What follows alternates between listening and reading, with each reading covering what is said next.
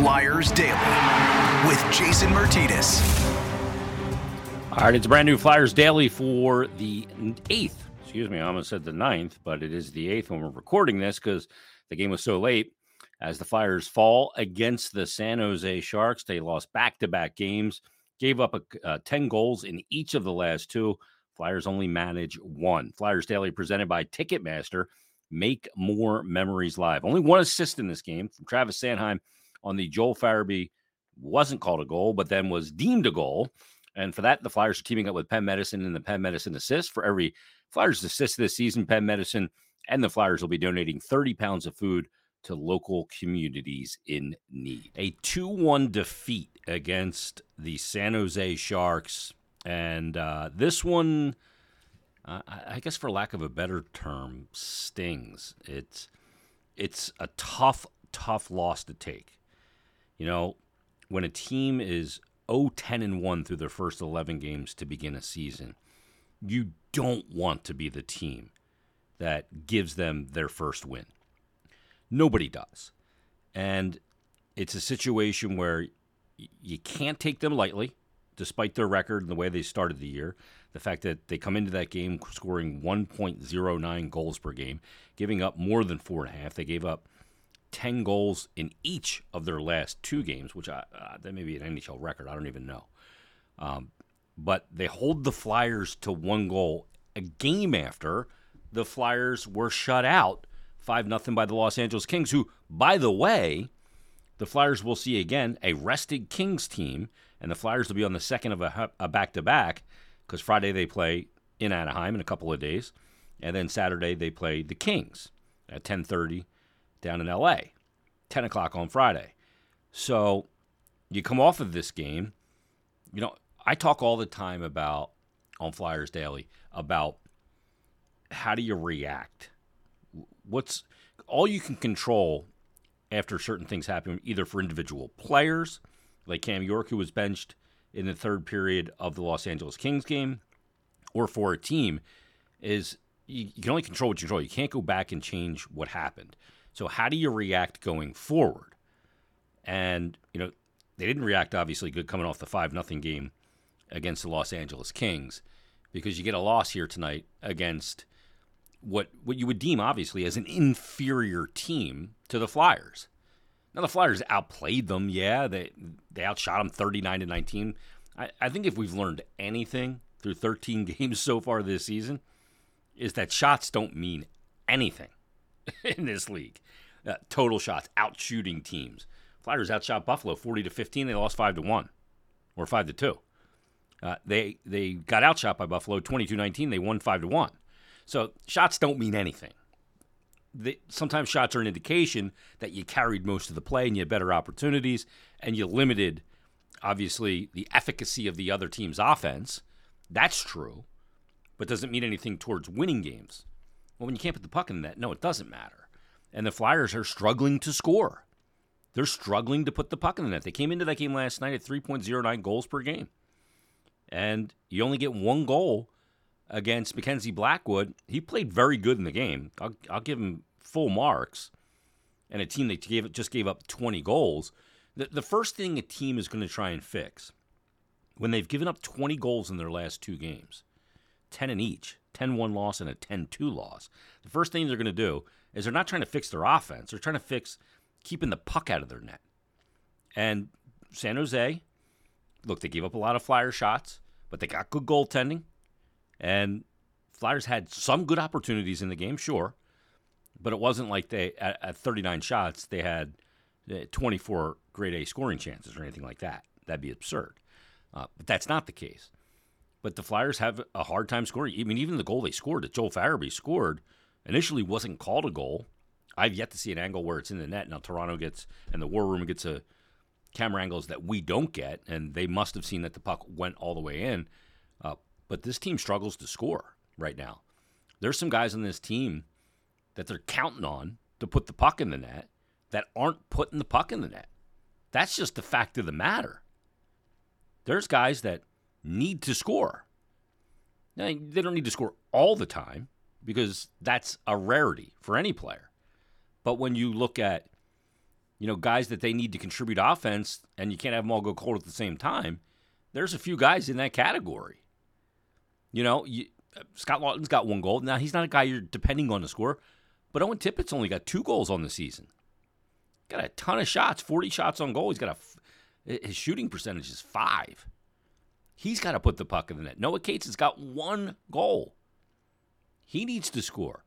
Yeah, I know he's a bit of, more of a shutdown defensive role center, but one goal in 12 games or 13 games now is one goal. You need something Tyson Foerster is carrying a collar a dozen games into the season. There's some of these guys need to score. It's part of their job. Being in the lineup and generating opportunities, that's good. But it's not good enough. Guys need to score. The only guys who I, think are really doing what they're supposed to do offensively when it comes to scoring goals, obviously Konecny. He's got nine goals in 13 games. No problem there. Joel Farabee, he's got now six goals in 12 games. And Cam Atkinson's got six goals in 13 games. Or six goals, excuse me, for Farabee in 13 games. So those guys are, are and it's not just because they're the leading scorers. Couturier's got a penalty shot goal and another goal. Did miss a couple games. Okay. Coming back from the injury. I get it. His game's not going to be perfect. I think he's been good so far this year. He does have eight points. But there's guys that you're dependent on to score that just flat out aren't scoring. And I'm not saying that Tyson Foerster needed to come into this year and score 25 goals, even 20. If they got 18 goals out of him, I'd be happy. But he's got none yet. And he's squeezing it. Same thing for Noah Cates with just the one goal. And Owen Tippett's only got two. Owen Tippett, Owen, Owen Tippett scored 27 last year. He's a guy that should definitely be knocking down 30 this year. Morgan Frost has been in and out of the lineup, back out again last night. Uh, he, he, he's got no points on the season in six games. And he comes out of the lineup. So I don't know. This this is one of those games that it now becomes simply about what do you learn from it and how do you move forward? This trip, the rest of it ain't easy. I know we all thought Anaheim was going to suck this year. They don't. They're off to a good start. They came into Wells Fargo Center and beat the Flyers 7 to 4. They put up a, a touchdown and an extra point on the Flyers. Through 11 games, they're 7 4, 7 and 4 on the season, 14 points. They've won six straight. It's not a bad team. And you're going to go to LA. We saw LA beat the Flyers 5 0.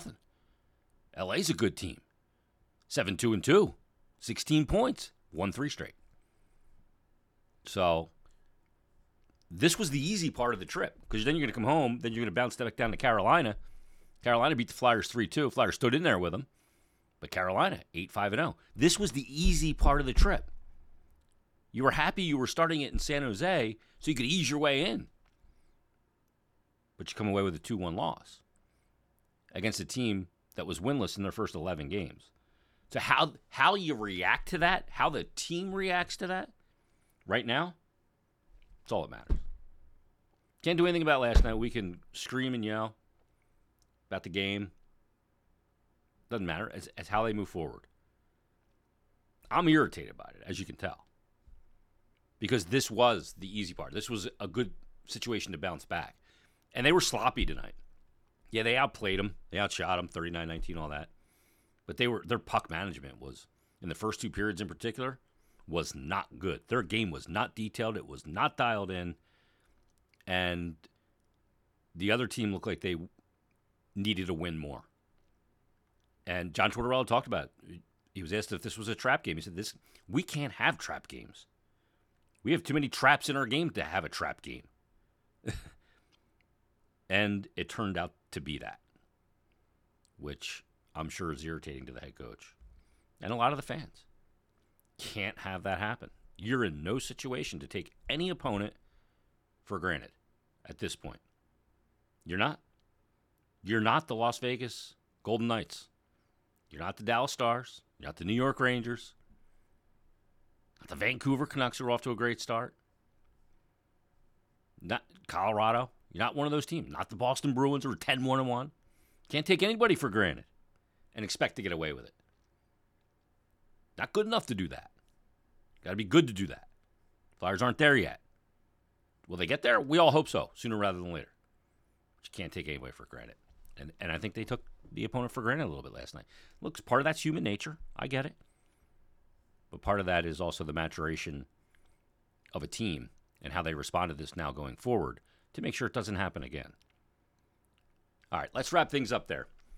All right, let's get into the second half of our episode here of Flyers Daily, and let's get some more responses to the uh, Twitter I, uh, tweet I put out about the Flyers and their first dozen games and a record of five, six, and one. The Flyers are blank. That was obviously before the San Jose game last night. I'm asking people to fill in that blank. Again, after the first 12, now 13 games, the Flyers blank. Fill it in. Here's some of the responses we got. We got some new ones and uh, some recent ones in that came in after they, we featured the first bunch on Tuesday's episode. Uh, Fletch F. Fletch says the Flyers will surprisingly be a playoff team. Now, I'm not ready to go there. I'm not ready to say that. Overall, this season, when you look at everything, not just one game, not just the Ottawa game, the recent games, you know, some of the not good performances. And, you know, when you look at everything collectively, I think that there's been some progress, but I'm not ready to say that this team is going to be contend for a playoff position. It would take a lot further into the season and to see much more progress than we've already seen for me to go playoff team. So I'm I'm sorry, Fletch. Fletch, I don't know that they'll surprisingly be a playoff team. I think some guys got off to really good starts. Like Bobby Brink is a guy that I thought got off to a really good start. He's cooled down a little bit. You know, the, one thing with young players is they may have stretches where they look really good. You get a you get a little bit of a, a look into what they will become. But they're not there yet because they can't be that all the time. That's why development is kind of this up and down roller coaster uh, for young players. It's not a straight line. It doesn't just go like on some kind of trajectory and it goes straight up. There's there's little peaks, there's little valleys, and you hope it in total it trends up over years. But that's very rarely the case where we just see it kind of just go straight up on a direct flight to being a really bona fide NHL player. So they would need that uh, from Brink and a lot of other players for that to be the case. Um, Julia Juju says the Flyers are about what I expected, definitely improved, but still have a long way to go. They've got some good pieces, pieces for the future in place for sure. Yeah, I think there's some good pieces here. I mean, I think you look at you know some of the pieces like I just mentioned, Bobby Brink. I think that you look at Noah Cates has gotten off to a slow start. I think he's a good piece provided he's in the right role. Obviously, you still have Travis Konecny. You still have other good young players as well. Joel Farabee's off to a very good start. I'd like to see Owen Tippett score a little bit more, hit the net a little bit more. We'll, we'll be able to judge those guys when we get a bigger sample size. But eh, there's some pieces here, but there's also some pieces that aren't here. Guys like Michkov, who I, I think Michkov is going to be a superstar. I think he's going to be a guy that when he goes on the ice, the opposition says, uh oh. And I think he's going to be a guy that when he goes on the ice, the home fans, when they're in the building, are going to move from sitting in their seats to move, squirting their butt to the edge of the seat. Because I think he's just going to be one of those guys that you're not going to be able to take your eyes off of. I think he's going to be a superstar. Uh, Cutter Gauthier is another guy we're kind of expecting to come in and, and be a difference maker. He does need to come in and be a difference maker, not immediately, especially if he goes to center and not wing but he is a guy that they need to be a potential all star player. They're still going to need some help on the back end for sure. Um, the goaltending, right now, it's settled with Carter Hart, but there's other options in the system there as well. Kolosov had a great month in the KHL. He's a very promising prospect uh, between the pipes. They've got some other guys, obviously Carson Bjarnason they drafted this year, uh, Zavragin, another uh, Russian goaltender. They've uh, Sam Ersson, they, have got a lot of goaltending depth as well. So there are very important pieces that are here right now. Uh, Bob Foam says the Flyers, after 12, 13 games, are bad in the D zone, but fun to watch. They haven't, for the most part, been bad in the D zone. That Kings game, they were uh, sketchy in the D zone. There were some, you know, not great plays in that game. Overall, this season, though, I disagree, Rob. I don't think they've been bad in the D zone. They give the shot suppression has been great. Um, keeping teams to the outside and not letting them get a lot of grade A scoring chances has been pretty darn good as well. I think when I look at everything, the whole kit and caboodle of what we've seen so far this year, I don't think they've been bad in the D zone. I'm not saying they're going to stay that way. We'll see, but I don't think they've been bad in the D zone at all. Uh, Gene Newman says, worth spending the time to watch. After all, it is supposed to be entertainment. Yeah, you're supposed to be entertained. Like, we don't watch the games to not be entertained. I totally agree with you, Gene. This is supposed to be fun. Now, losing is not fun. It's not.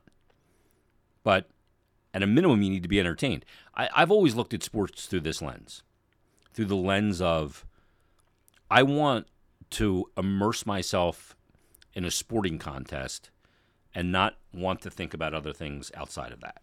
I want it to hook me and grab me and take me to a different place. Not that I need to go to a different place, but I think that that's what I, that's how I want my sports teams to make me feel or have me feel. Uh, Devin says the Flyers are refreshing. They still lack high end skill, but the games are fun to watch most nights. Agree on that one as well. Misty Love, need to fix the power play. Would help solve a lot. Totally agree. power play has been incredibly frustrating so far this season. Uh, Mark Arnone says the Flyers are where they should be in a rebuild. Agreed. Uh, and Matt says the Flyers will be a bubble playoff team as long as Coots and Hart are healthy, if not bottom five. That's a big disparity. I don't know that they're going to be a bubble playoff team. Um, Couturier played last night. Hart did not. Hart is on the trip, though. So that is a good thing. Um, let's go to this one. We'll go to one more. Uh, let's go to Stu Nogats. He says the Flyers, after 12, 13 games, are okay, but no expectations anyway. Yeah, I mean, look, expectations in sport are the key, the absolute key to sanity. All right, some great ones there. Uh, maybe we'll feature some coming up in another episode on the way as well. Thanks to everybody who dropped uh, responses to that as well uh, on Twitter. If you have more you'd like to just hit that tweet and respond to it, or you can always send me a DM on Twitter at Jason Myrt, J S O N M Y R T. And you can also email me at jason.myrtetus, M Y R T E T U S, at gmail.com. We'll talk to you tomorrow as the Flyers road trip continues on a brand new episode of Flyers Daily.